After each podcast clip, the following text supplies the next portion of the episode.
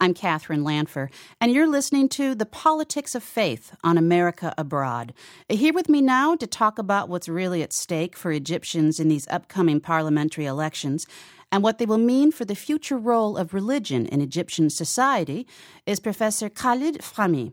He is a professor and chair of the American University in Cairo's Department of History, and he joins us now from Cairo. Professor Fahmy, thank you so much for joining us. Thank you. Now, we've just heard a report from Noel King in Cairo, um, in which uh, a member of a secularist party in Egypt says the issue isn't whether or not religion has a place in the new Egypt. It obviously does.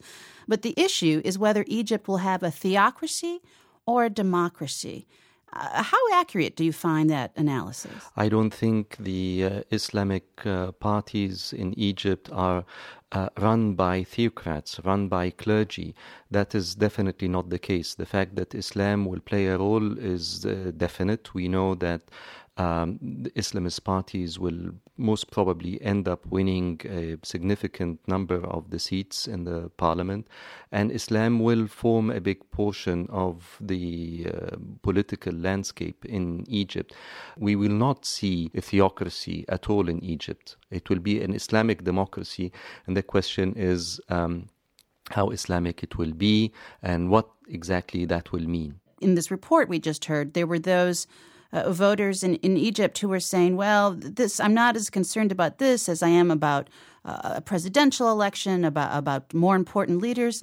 But these are the people who'll be writing the Constitution. Th- that will be a very important election precisely for that reason, because it will result in the formation of a parliament that in turn will form the Constituent Assembly that will uh, draft the, uh, the Constitution.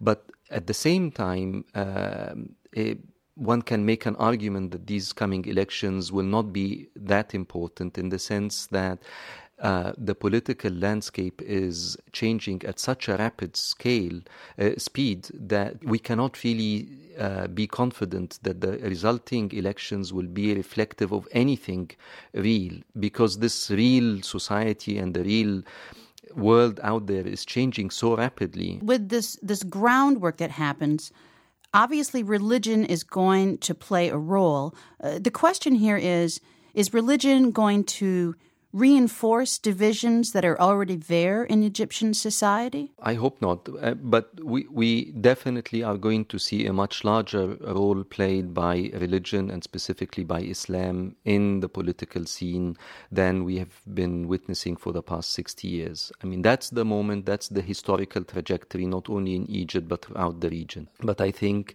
uh, this is a, a, good thing for Egypt. Uh, these are a significant proportion of the Egyptian public. They have to be represented uh, in the political scene and in parliament in particular. And the question is what, what kind of blend of political Islam will the Egyptian Islamists produce? Well, let's, let's talk about that for a minute, Professor, though, because when we're talking about people in the minority or people in the margins, um, obviously the treatment of Coptic Christians has been in the news. Um, we've had clashes with authorities, we've had demonstrations, we've had deaths. How does that fit into this? With uh, with difficulty. It fits in with difficulty, and many of the Islamist parties do not have a clear stance regarding Copts or regarding minorities or regarding uh, women.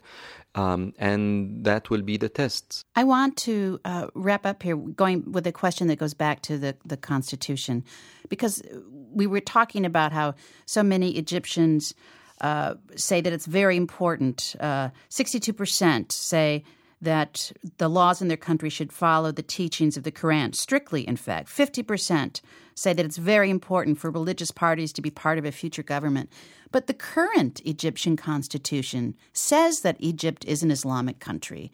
Even if Egyptian women aren't required to wear headscarves, alcohol is not illegal. So, what exactly does the current constitution mean anyway, in, in real terms for everyday life in Egypt? Well, that is the question that many people are asking. We do have Article 2 in the Constitution that says already this is something that uh, was passed under President Sadat that the Sharia is the principal uh, source of legislation. And there is a, a, wide range of interpretations of what Sharia means. And again, this is a battle that has been postponed for such a long time. Now is the time to engage in it.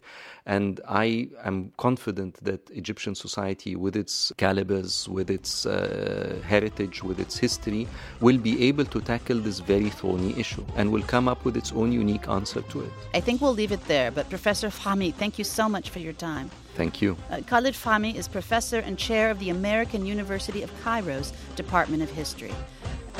Coming up, we'll head to Malaysia, where tensions between Muslims and Christians are escalating. I'm Katherine Lanpher, and you're listening to The Politics of Faith on America Abroad.